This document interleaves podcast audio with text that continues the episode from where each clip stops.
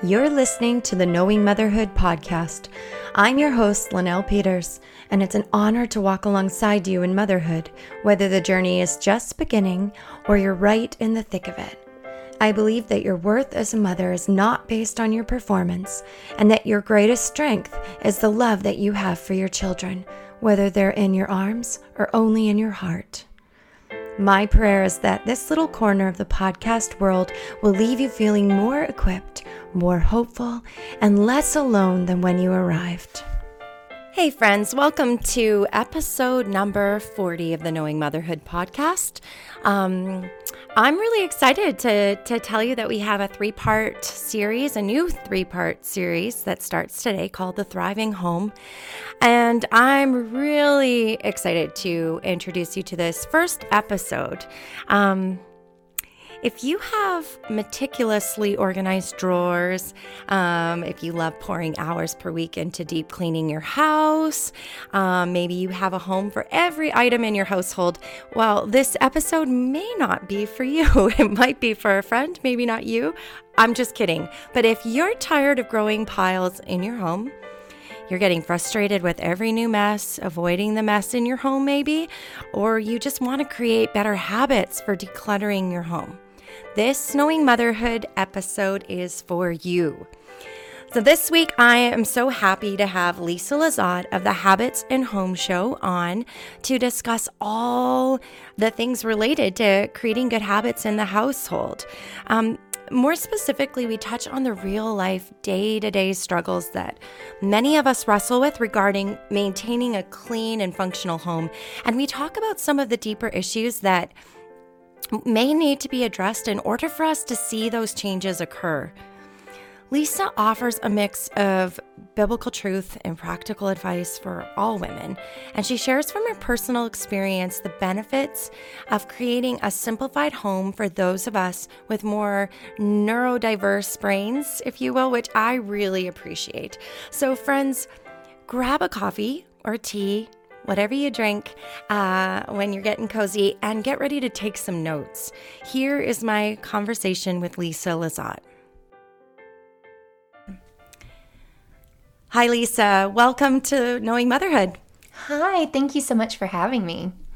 Well, this is a conversation I've been wanting to have for a long time on the podcast. I'm very excited about this, and I just think that this is a topic that is needing to be talked about more than we realize, because in today's culture, I think we're so overwhelmed by the amount of materialism, the you need this, you need that, all these things, right? Oh, absolutely. And so I'm just excited to dive in, but could you share a little bit with us about yourself and your family and just what your regular day week looks like for you? Absolutely. Well, thank you so much. I love the mission behind your podcast, and I love the mission behind your series of episodes that you are putting out. It's my calling to minister to women, to minister to moms, and to help them as I have been helped through this process. And I have a podcast myself, and I recently pivoted to minister to Christian moms. And if you listen to the beginning of it, it talks about helping moms finally experience peace. Because what I've noticed is that we can talk about it and we can say it and but if we're not truly experiencing it, then it's not putting into practice. And I really feel like God wants us to be saved in our daily life and not just for the future. And so I have learned that, through this process of weeding out and everything, that we can truly get our homes to where we can experience that peace. So I am first and foremost a Christian, and I'm so thankful that the Lord saved me when he did, because otherwise I don't know where my life would be. And I was 13 when he got a hold of my life. I was not raised in a Christian home. It somewhat had some structure, but it was very, very traumatic childhood. My father was an alcoholic, and you never knew what you were going to get every day. It was just, it was very, very difficult. And I look back and I'm like, Lord, how did I, that it just doesn't feel like my life. It doesn't feel like, because I've things have pivoted and changed so much since my childhood. So all of that makes me who I am. And I am so thankful. I'm thankful for everything that I've experienced, all the life lessons. I am now 40 years old. I just recently turned 40, and all my 40 years have shaped me and molded me, just like the clay that the Lord talks about in the Bible, to be who I am today. And I'm thankful. I'm thankful for all of those experiences. So that's somewhat, I'm going to share more of my story later, but I am married to my high school sweetheart. We met when we were 16, and I actually got to share the Lord with him, and he came to my youth group. He joined a band. That influence of being in the band really helped to shape his faith and help him just grow stronger in his faith. And so we've been married for 18 years. We have 3 kids. I have a 14-year-old daughter and 2 sons, 2 rowdy boys that are 12 and 10. So I have 14, 12, and 10-year-olds. So I feel like I'm in the middle of motherhood. Mm-hmm. And a little bit of background about me. Right out of high school, I went to school to be a teacher. I got my teaching degree. I taught for only 4 years before I had my first baby, and decided that was what I wanted to do. I didn't want to miss out on the best hours of her day. I wanted to witness it all, soak it all in. So we had to make some financial sacrifices during that time. It was really, really hard. And so I've been home ever since then. I never wanted to, but I felt the Lord leading me to homeschool. And so with fear and trembling, I approached my husband. I said, I feel like the Lord is leading me to homeschool. And he's like, okay. And I'm like, no, you're supposed to like close that door. And so after 10 years, we've been homeschooling. And now just this year, my kids are going to a beautiful, sweet little private school that's close to our home. And so there's been a lot of new experiences and a lot of changes. But now what fills up my day is doing exactly what I'm doing right now, podcasting, helping other moms, coaching. I also have an accountability group online where I help moms declutter and sort through their homes and create systems. Wow. So you did homeschooling, and then you actually transitioned your kids back into private school, which is so neat. Yeah. And I came across, there's a lot of influences out there. We talked about that earlier, but just so much influence. And there's a lot of people out there really on this platform of encouraging people to homeschool. And yes, I'm so glad. And I didn't have those influences back then, but it's been such a sweet transition of, I thought that most people, or I even thought myself that, okay, I'll send them to school when they're little because that's safe, and then I'll pull them out and homeschool them or, do some other. But it was actually, I love the way we did it. We homeschooled first, laid a really good foundation and family unit, and now they're going to school and their faith is just so strong, and I love that. It makes me just in awe of, now everybody has their own path, but I'm so thankful that the Lord led us to do it that way. Mm-hmm. Yeah, that is really neat. And it's such a gift to see your children thriving where they're at, right? Yeah. That is a huge gift.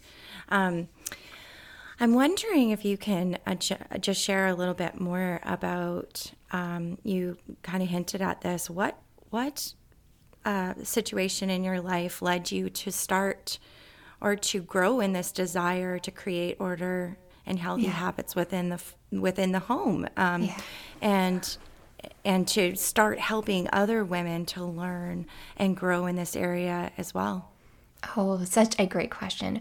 So I remember when I had little ones, and I desired so much to have a mentor.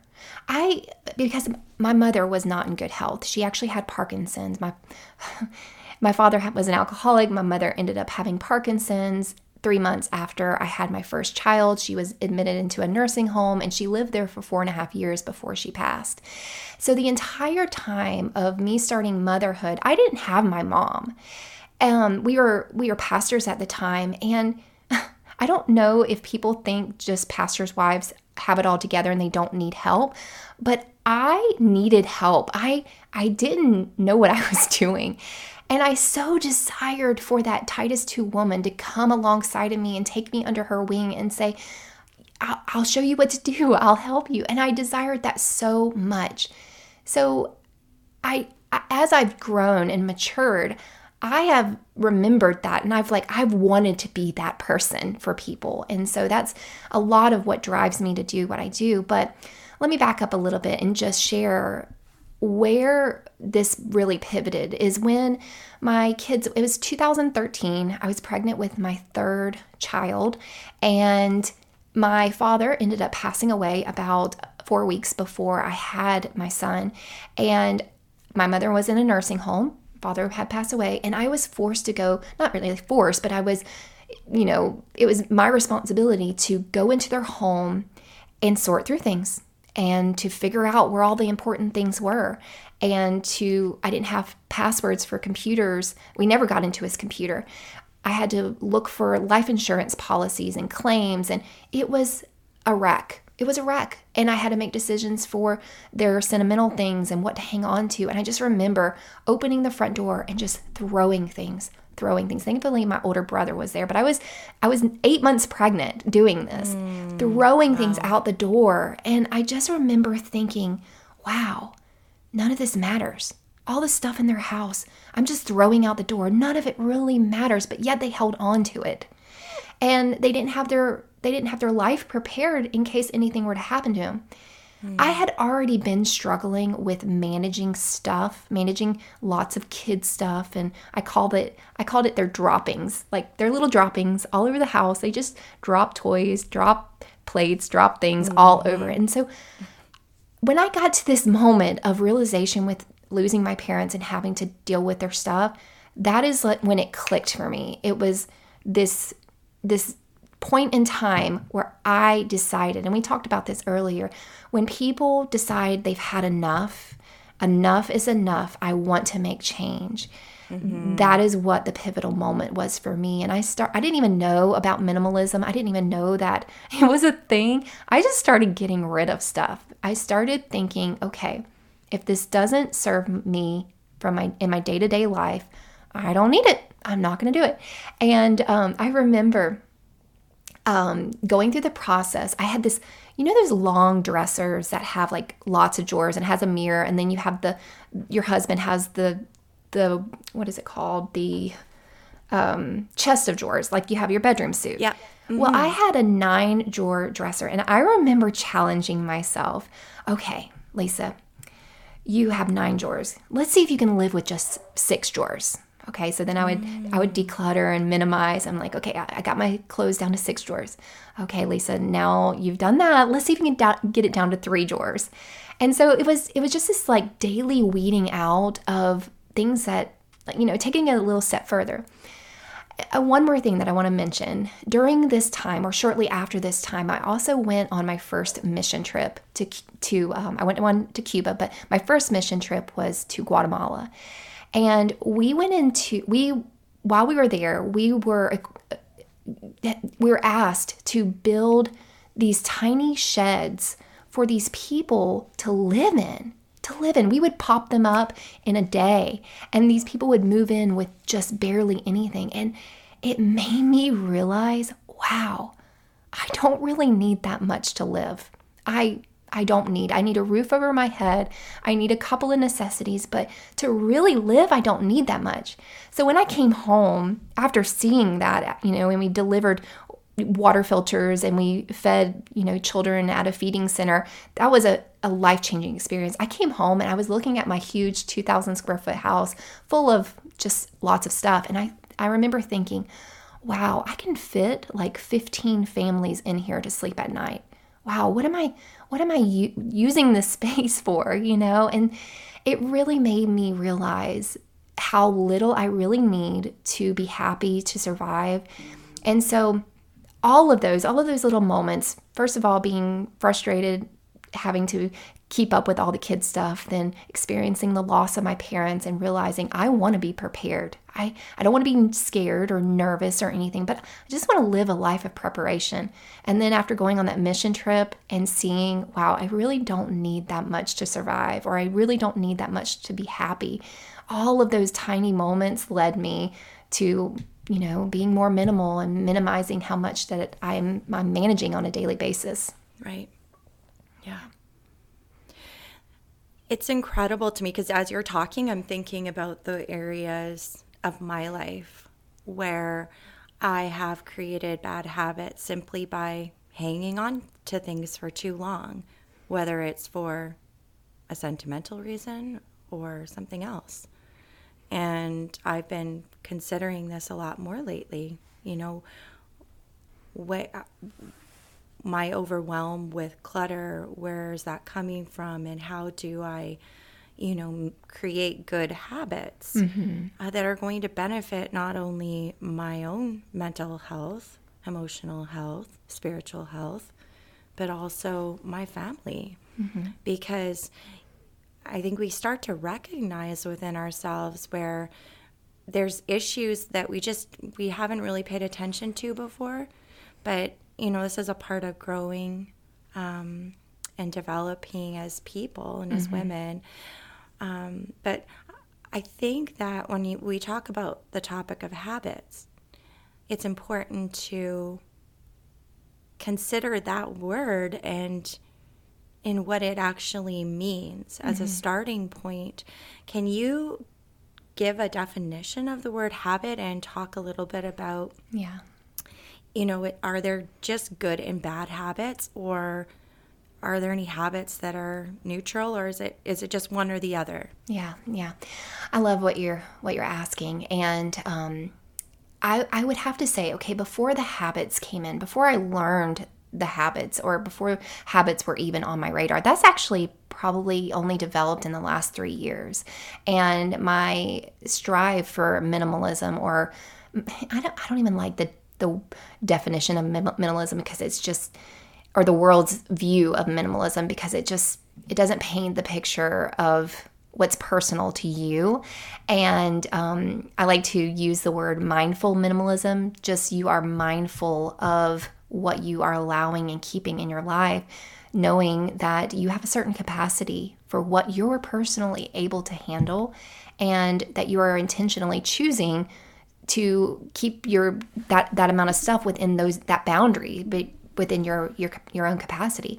So before the habits ever came into practice, it was this weeding out so that I could finally live within my own capacity. And that's something that I teach on my podcast and my students is, before we can put the habits into practice, we have to be able to make space for those habits to actually have room in our lives.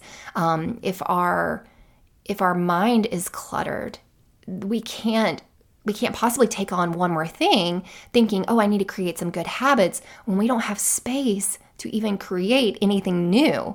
Okay, so it takes a lot of just making space, making physical space, making mental space.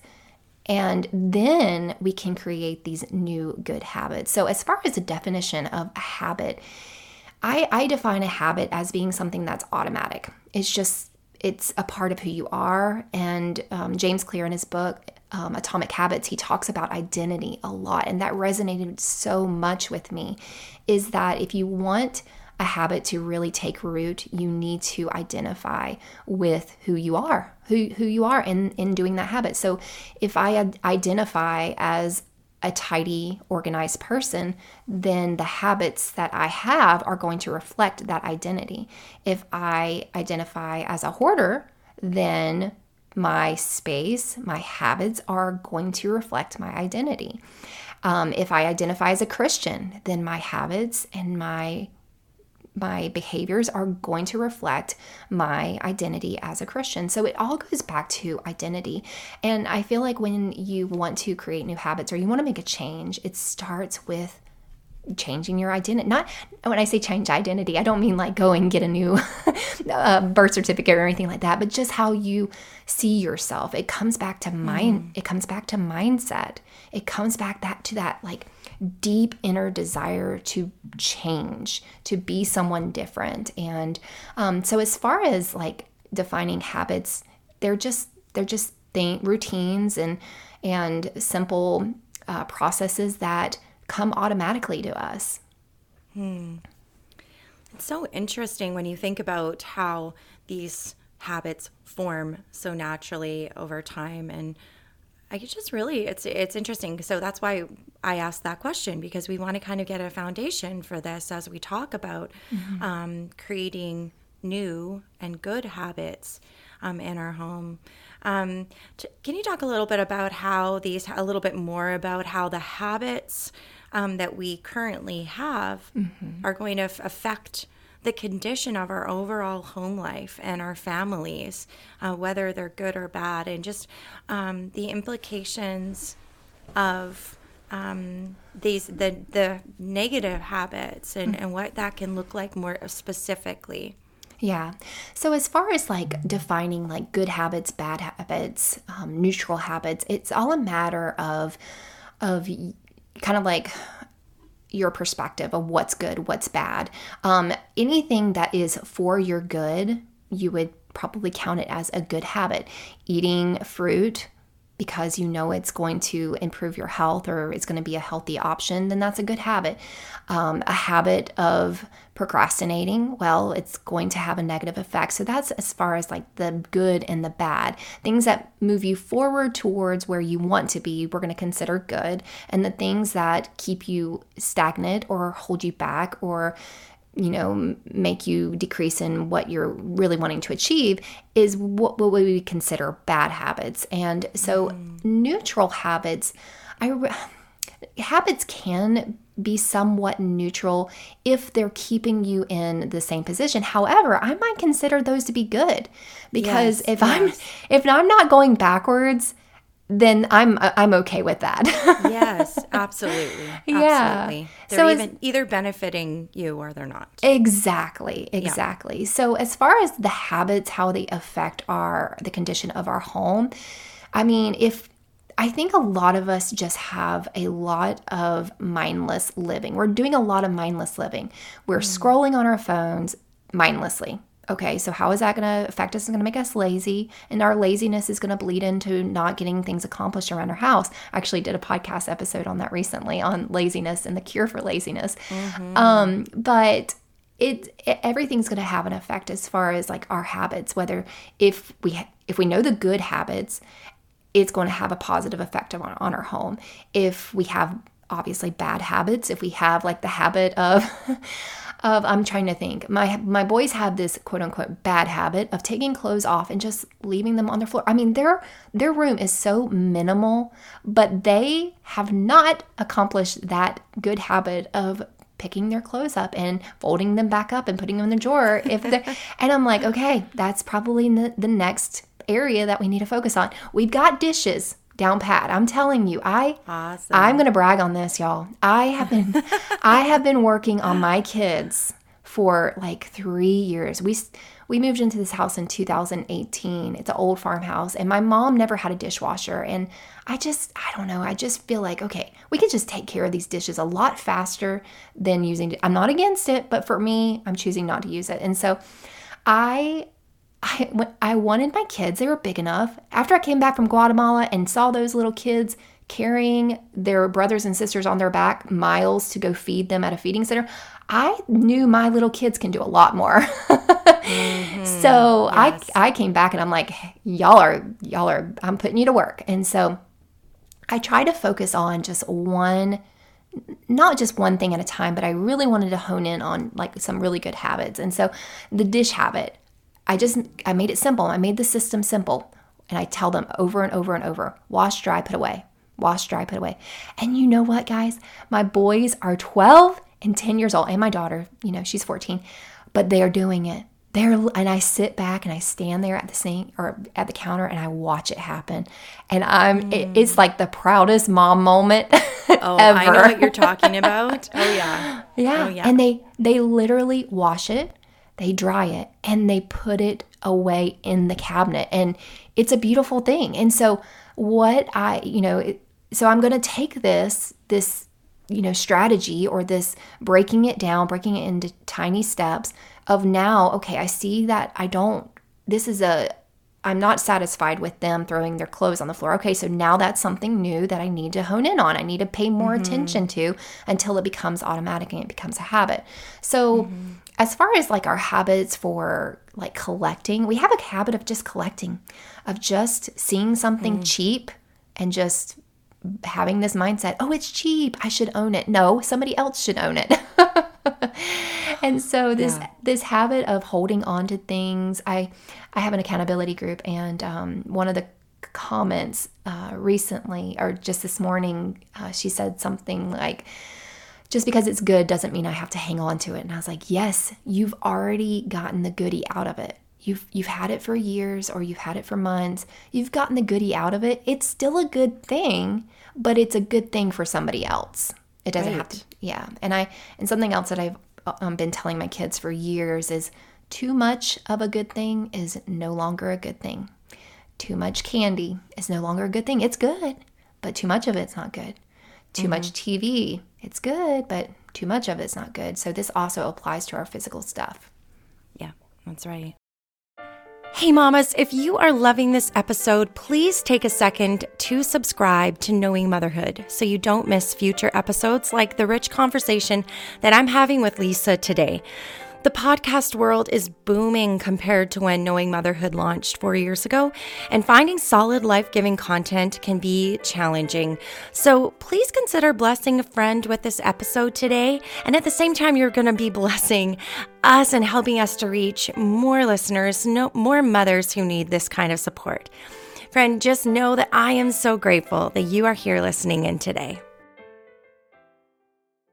So I'm going to be real, Lisa, and I'm going to share with you where I struggle a little bit. I have become really aware over the last few years now that when there are projects that I'm putting off regarding decluttering, it really affects my patience with the rest of the family with mess. So I've started noticing this, and I've started noticing that I struggle to just have that clarity and that peace of mind, but I'm avoiding, like I've noticed these patterns of avoiding that big task because of the decision making that's involved in it. In your coaching with other women, how common are some of these things? Oh, very, very common. And it's so funny. We're touching on so many topics that I recently did podcast episodes on, talking about being a patient parent and how a minimalist lifestyle and decluttering all those things that are around us actually provides us with the capacity to be more patient with our kids. And so when it comes to, I had somebody ask me this just yesterday on our group call, is they were watching me because we were doing a live decluttering session, and I was decluttering my kids, my boys' closet, and they were decluttering. And one of the guests, one of my students came on, and she's like, you seem to get rid of things really easily and decide really, really quickly. How do you do that? And unfortunately on the call, I gave her I just talked way too much. And afterwards I got to thinking about it, and it comes back to our why. It comes back to that decision of why we're doing this. And you really have to know your why. You really have to know, why am I doing this? Why am I taking the effort? Why am I making the effort to get rid of stuff that, and for me, I know that I have a capacity. I have a limited amount of things that I can do. And when I start getting frustrated in my home with my kids And it's probably because my environment is not supporting me, and it's having this negative effect on me because things aren't clear. I'm lacking clarity. I'm lacking just flow.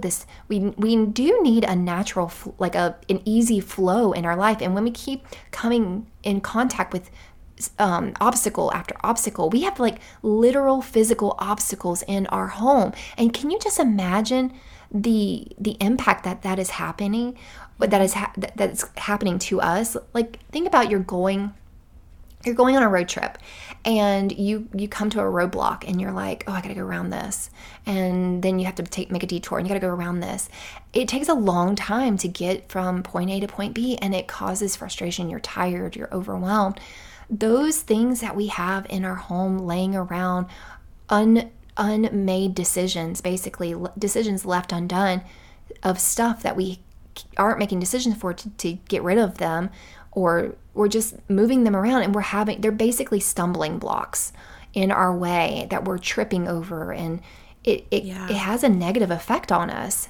And so it really comes back to your why.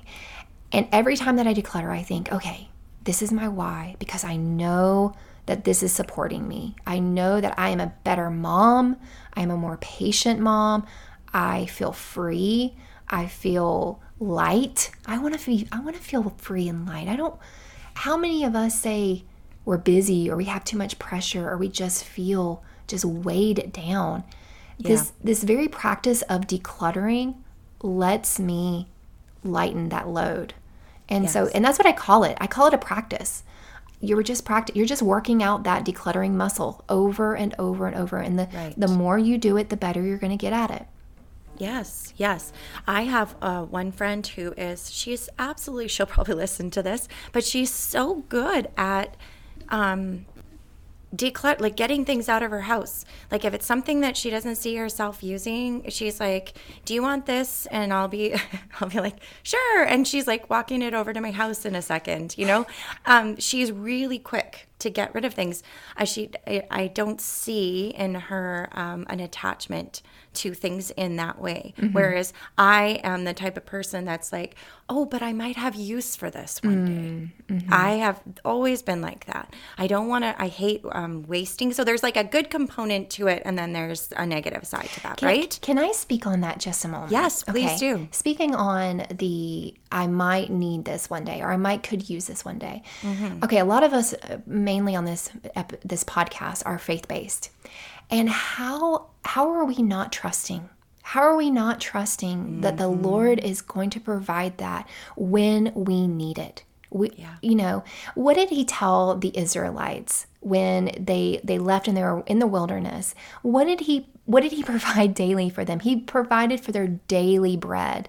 Mm-hmm. He didn't say, and when they stored up for 2 days, it rotted. And so those things actually do weigh us down. We think, oh, we're doing a good thing by storing it up and saving it for later. There are some things, and we have to be very strategic and very mindful about being prepared for the future. Yes, there are some things, but not everything. We don't have to hang on to everything for just in case. And it just goes back to trust. It goes back to trusting that when you need it, that the Lord is going to provide it in some way. And he might provide it in you putting a post on Facebook and saying, hey, does anybody have this? And most of the time people are like, yes, let me get rid of it. But we just live in a world where things are not easy to get a hold of, or they're not difficult to get a hold of. They're not difficult. Yeah. They're not difficult. And so why are we holding on to things? Something else, let me just say this and then we can move on. I told a client one time when she was saying this very same thing, she's like, but I might need it. I said, well, let's use the store as your warehouse. Let's just use the store as your storage unit. Just pretend the store down the road, the Walmart or whatever store you have, the Target. Let's just pretend that they're just holding it for you until you really need it. And then when you need it, you can just go get it, right? And she's like, that's a good way of thinking about that. So the things that we need, we don't always have to have on hand right that second. Right. Yeah. it's interesting. It makes me think about the mindset that we develop and just kind of the ankle, right? And you were talking about identity. I love that. I want to, sometimes when we're listening to, so you and I both obviously are podcast hosts, but we also, I mean, I know for me, I listen to a lot of podcasts and I have for a long time. And sometimes when I'm listening to something like this, like a very practical topic, I want to hear questions, like really specific questions about specific things that might pertain to my own situation. So I'm going to give you something here to talk on in regards to this closed topic, because like the clothing. So recently I went into my walk-in closet and I took the pictures, the before and after and everything. And I pulled everything out, everything. And I'd been putting this project off for quite a while, but I'd been wanting to do it for a long time, but it was overwhelming. So it was one of those things where I was like, just putting it off. But I mean, I had a bathing suit in there from our honeymoon 15 years ago, like an itsy bitsy bikini I would never, ever wear now. Yeah. But I was like, you know, but we justify these things. And it's just sitting in my little drawer with my other bathing suits. It's not a big deal that it's there, but you're always thinking, but it's useless. I'm never going to wear it again. Yeah. And so it affects the mind so much because you know that it doesn't have a place in your home anymore. So I do the project. I'm sending pictures to friends for accountability, and I'm going, this is crazy. Like, I have enough clothing for 10 women here. This is absolutely insane. And so I'm sending out these pictures, and I'm going over, and I'm asking the Lord just to give me direction with it too. And in my heart of hearts, if I'm being honest, I'm recognizing that I am an impulse shopper with the good deals, right? Yeah. Not like not that even the materialism part of it, but more so the like, oh, but it's such a good deal, right? Yeah. And then buying something when I don't really need to. Right. So I'm looking and I'm assessing and I'm going over it. I managed to literally pull probably 50% of the clothes out, and I still have an incredibly huge wardrobe left over, right? So this is embarrassing, and I'm just trying to be real with the friends that I was, chatting with. But now here's where I'm at. And again, I'm being so honest for the listener's sake because I don't like admitting this, but I have had the massive pile of clothes that I pulled out of my closet that there's new stuff in there that's too small for me. I've had some weight gain in the last few years and a little bit. And so, there's that component. Oh, but I'm really working to get back into those clothes, right? That's one thing. So I'm hanging on to them for that. And then there's, this is brand new. I could sell this and get some money back for it. And those kinds of things. So I've got this big pile sitting. It has seriously been sitting there for a couple of weeks. It's out of the way. It's not, an unsightly situation. But I am now overwhelmed by having to tackle that massive pile of clothes. And the money, those two things that I mentioned seem to be the issues. Like, if I'm being really honest, it's like, oh, but I should try to sell a few of these things and, recoup a little bit of money from the things that are brand new. Okay, so you know where I'm going with this, right? It's like the mindset is like constantly trying to decide what to do with it all, how to deal with it. And then you're going, oh, I could just bag it all up and give it to someone, right? And if I was in your home doing this for you, that's exactly what I would do. You would, okay. So elaborate, just be totally honest with me. I can take it. So there's a time for everything, right? There's a time to give a specific item to a friend. There's a time to list it on Facebook Marketplace. There's a time to have a yard sale. There's a time for all of these, but we also have to consider the worth and the value of our time. Like you have to, am I willing to exchange the time it's going to take me to sort through these things and to figure out where I want to take them, who I want to give them to, how I want to sell them, how much I want to sell them for. Then I have to meet up with that person to give it to them. Mm-hmm. We have to consider all of that takes time. And what is the value of our time? My time, because I mean, let's just say I live 100 years. I only have 60 more years. It is so valuable to me. It is so valuable. And I think the older that you get, the more you realize how precious time is. And do I really want to be spending my time doing that? Or do I want to be spending my time reading a fiction novel that I really want to get into? Or do I want to go out in my garden? Or, you know, it comes down to, do we really want to spend our time doing that? Now, I have a person that I decluttered for in person, and she, at this stage in her life, she really loves doing yard sales. And so when I decluttered for her, I did not pack it all up and take it with me like I typically do for most of my in-person clients. She wanted to keep it, and she wanted to go through the process of having a yard sale. And that's completely fine. And did she sell it all? No. Did some of it come back in her house? Absolutely. And so now she's dealing with all of that again. I feel like you get to the point where you've said enough is enough. I'm not letting this have a stronghold over me. I'm not letting this win. I am going to win, and I'm going to just let go. And I'm going to trust that when I do lose the weight, that the Lord is going to provide me some extra money to be able to do that, because I've worked hard and I don't want to wear those clothes that were 10 years old. Yeah. So it really comes back to your level of desperation. How desperate are you to make a change very quickly? Like, I want to make a change fast. So yesterday when I decluttered my boys' closet, all of their stuff that I decluttered is in the back of my car right now. You know, I'm done. I'm done. I don't want to see any of that stuff. The more that I hold on to it and sit there and look at it, the more it's going to bleed back into my life and into my home. And the time that I made the decision to let it go, I'm done with it after that point. So you also have to consider, because we are faith-based, are we being good stewards of what God has gifted us with? Mm-hmm. Are we really, these are clothes. The purpose of them is for them to clothe our body. Are we really being good stewards of them and using them the way that they're intended for? Are we just hoarding them because we have this insecurity that we don't feel like, oh, we're going to have enough clothes?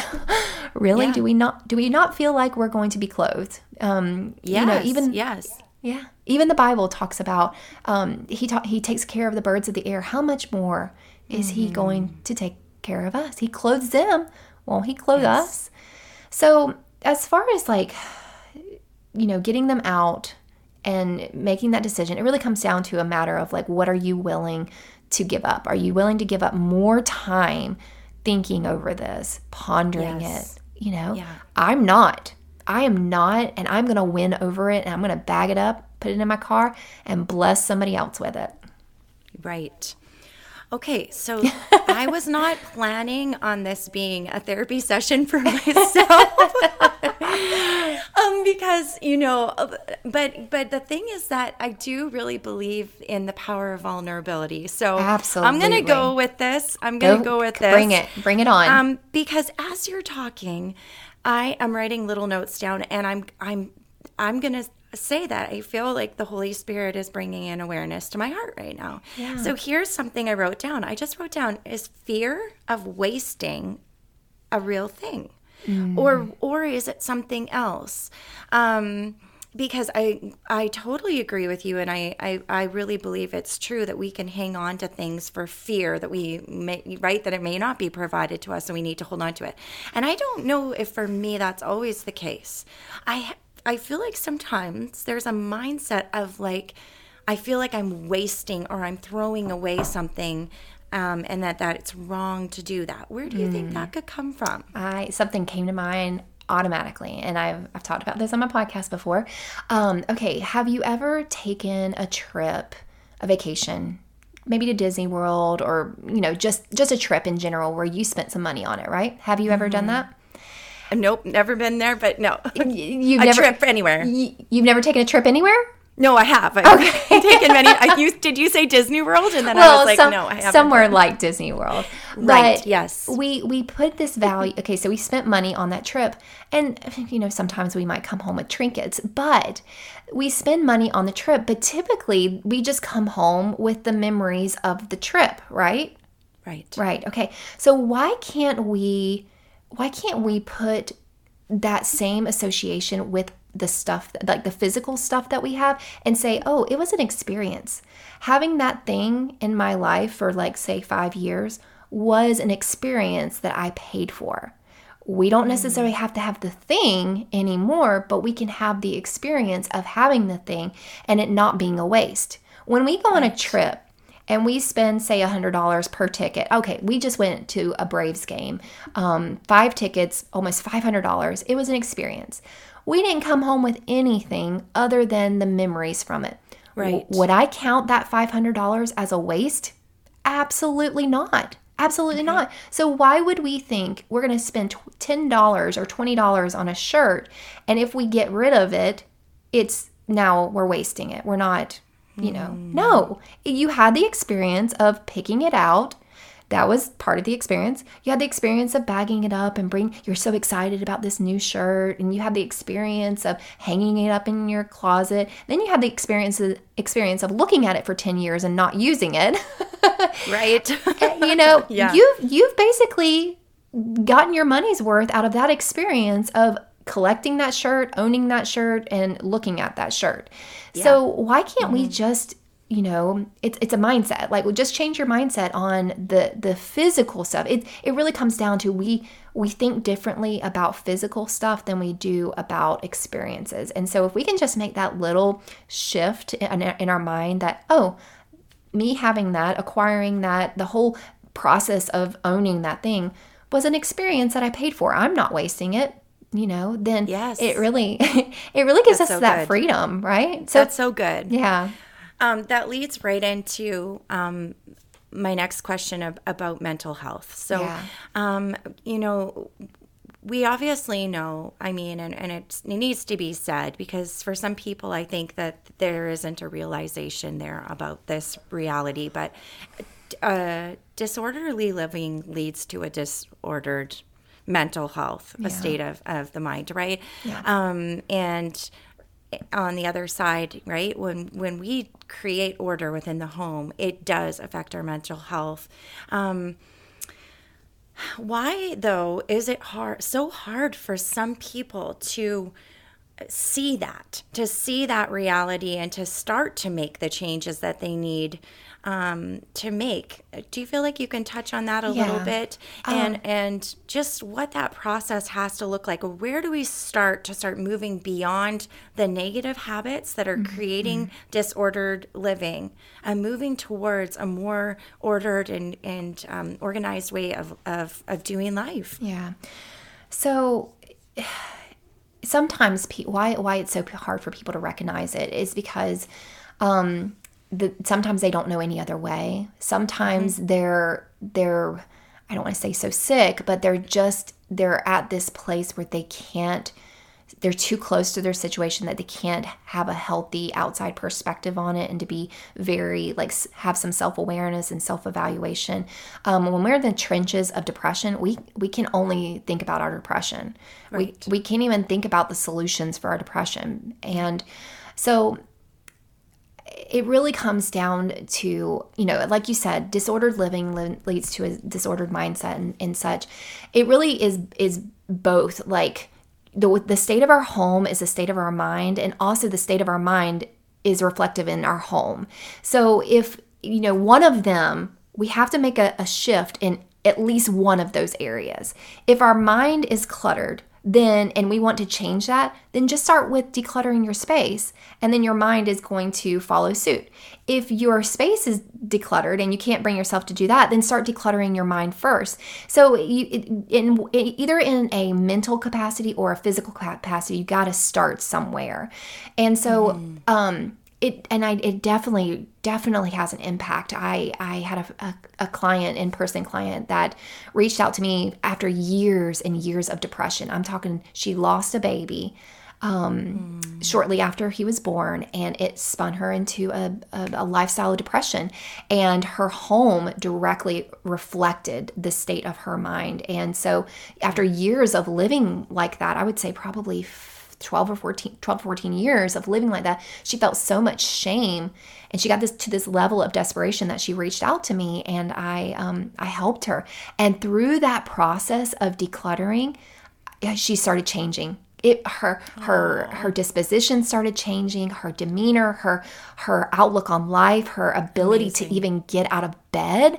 And so it's amazing what your environment, how the impact your environment has on you. So if you are struggling mentally, and you can only start making changes physically, just keep going. Just keep trusting that these small changes that you're making physically are going to impact you. It's going to have a beneficial impact on you.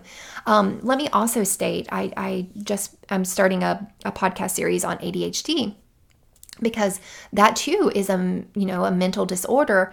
In some way, it's our disorder of being able to focus. And I have a son who has struggled with focus. He struggles so much, and if I would probably take him, and he would probably be diagnosed with ADHD.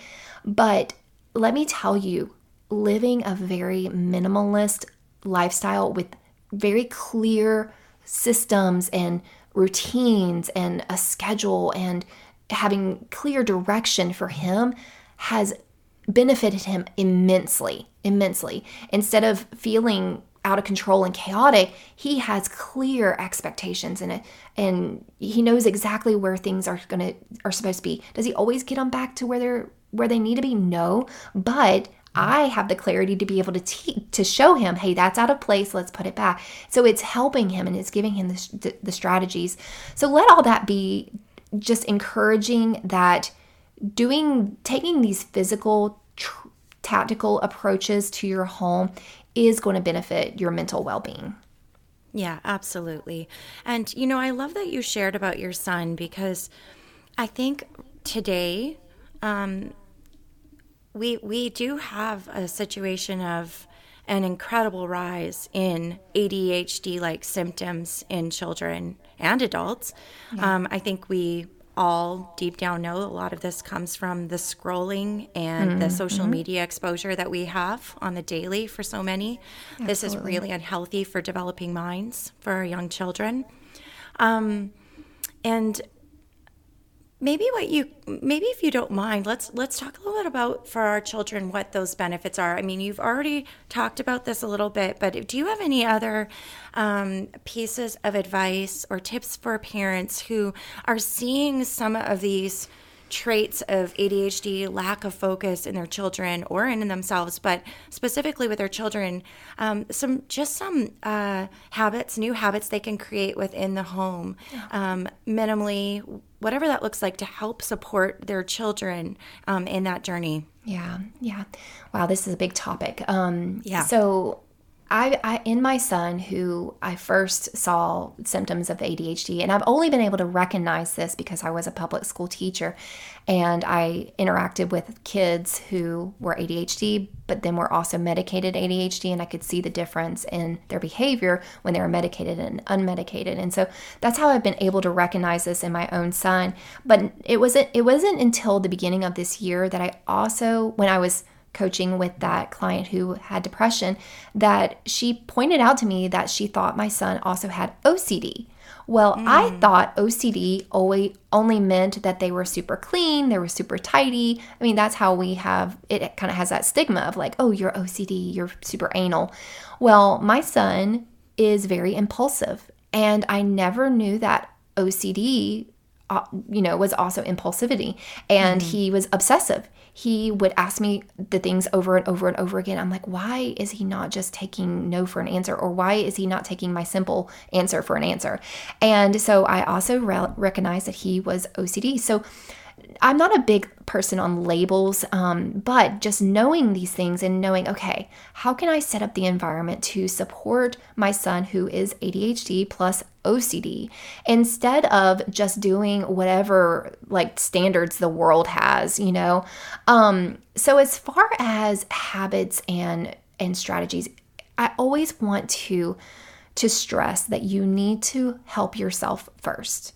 You need to put your life mask on before you can help anyone else. So if you yourself as a mom are feeling chaotic and you feel scatterbrained and this whole like mom brain thing, no, you're just living beyond your capacity. Okay.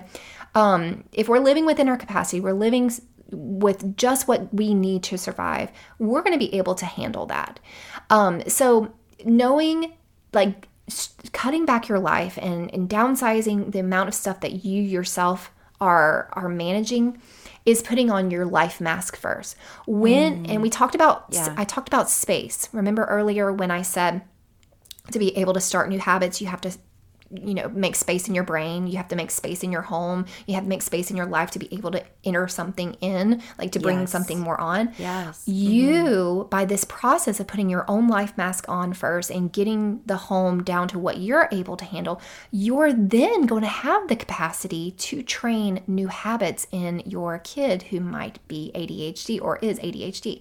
So don't think you can just add on or like, oh, I'm going to give you the answer of like, do this, this, and this without first taking the steps to create some space in your life to be able to even think about that.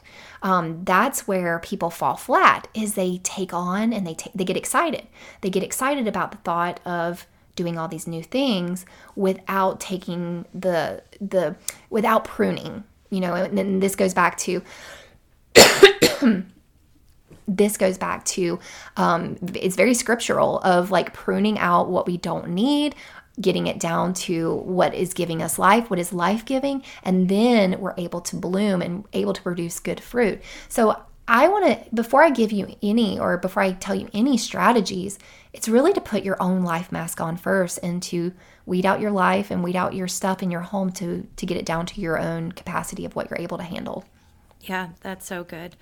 That's so good. I mean, it really comes down to, I think, right, that awareness, acknowledgement that there are changes that are needing to be made, and then stepping forward in faith to make those things happen. Mm-hmm. And sometimes it requires having someone else come alongside you mm-hmm. to walk that with you. Absolutely. And sometimes it requires reaching out to someone like yourself for that extra support. And I just love what you're doing. Thank you. Would you be able to share some of the most impactful habits and practices that you yourself have experienced the benefits of? What are some of the key things that have made a really big difference in your home? Yes. Okay. So, I mean, I could talk about this forever, but I'm sure. Oh my goodness. And it's when things become habit and they become automatic, you really don't realize that they're different than anybody else. You just feel like, oh, this is just who I am now. And so sometimes you have to think back and like, okay, what do I do that does make an impact? So because I talk about this a lot on my podcast, the one of the things, and this is when I started putting habits into place, one of the things that has been impactful for me is having the habit of simply resetting, simply resetting the space. Now, I will say that resetting is a more advanced habit or a more advanced, like after you've decluttered, I have this process I take people through. It's decluttering first, getting it down to what you're able to handle. Then it's creating these systems. Systems are processes. Systems are, okay, I want to, you know, I have a morning system for my boys. I tell them 3 things. Make your bed, put your clothes away, and brush your teeth. Okay, so that would be our morning system. And so it's decluttering and then systemizing and then maintaining through our habits. So I would say, okay, I am more at an advanced level. I'm now maintaining through my daily habits. So I have a habit of resetting my space. My space is simple. My space is manageable. My space is just really easy. It's within my capacity to be able to simply reset. If people start resetting before they declutter and before they minimize, they're not going to be completely satisfied because there's going to be a lot to reset. There's going to be a lot to manage. And so simplifying your space first is the first step to being able to easily reset it. So one of the first resets that I ever put into practice and put in that became a habit for me is clearing my kitchen sink at night, not going to bed with dirty dishes. Yes. And like I said, I don't use my dishwasher anymore. And so it started out with me at the kitchen sink, washing dishes for 30 to 45 minutes at night. And I got tired of that. And all of this is a process. So it's testing, and then it's changing. You're testing out your processes and your systems, and then you're slowly tweaking and making changes. So I tried it out. I tried out my reset, my dishwashing reset at night, and I was like, I don't like this. I don't like this at all. So then I was like, okay, people are going to start washing their own dish. And so my kitchen reset at night is really, really, it's gotten even better and better as, you know, I've been going through this process. And so one of the first things that I ever did was reset my kitchen sink, and then it led into having clear counters. So that's my kitchen reset. Now I do have a freebie that I've turned this into an entire free checklist for people. It's my daily reset checklist. And it led from, okay, I'm going to reset my kitchen. Now, before I go to bed, we're also going to reset these other rooms. If we're starting in the kitchen at night, eating dinner, we're going to reset the kitchen. Okay, now we're going to go into the living room and we're going to hang out. We're going to watch TV. I might read a book. Okay, now we need to reset that space before we go into the bathroom to brush our teeth. Okay, now we're in the bathroom, we're brushing teeth. Okay, let's reset the space before we leave it. Okay, that's my next reset. Just putting things away. And then I'm tucking the kids in at bed at night, and we quickly, I mean, if you do this daily, you're not like taking a whole Saturday to clean your kids' room. You're just resetting every day. And so before I tuck the boys in at night, I'm like, okay, let's reset. And it literally takes like, I don't know, two minutes to reset whatever's out. And so that is just the practice of resetting, not leaving the room and just being mindless about, you know, just leaving behind your dish or whatever, but like resetting the space back to its original baseline. That's so good. And I'm kind of picking up that you've replaced the word clean up with yes. reset. And yes. right? So instead of saying, guys, you need to clean up the living room, mm-hmm.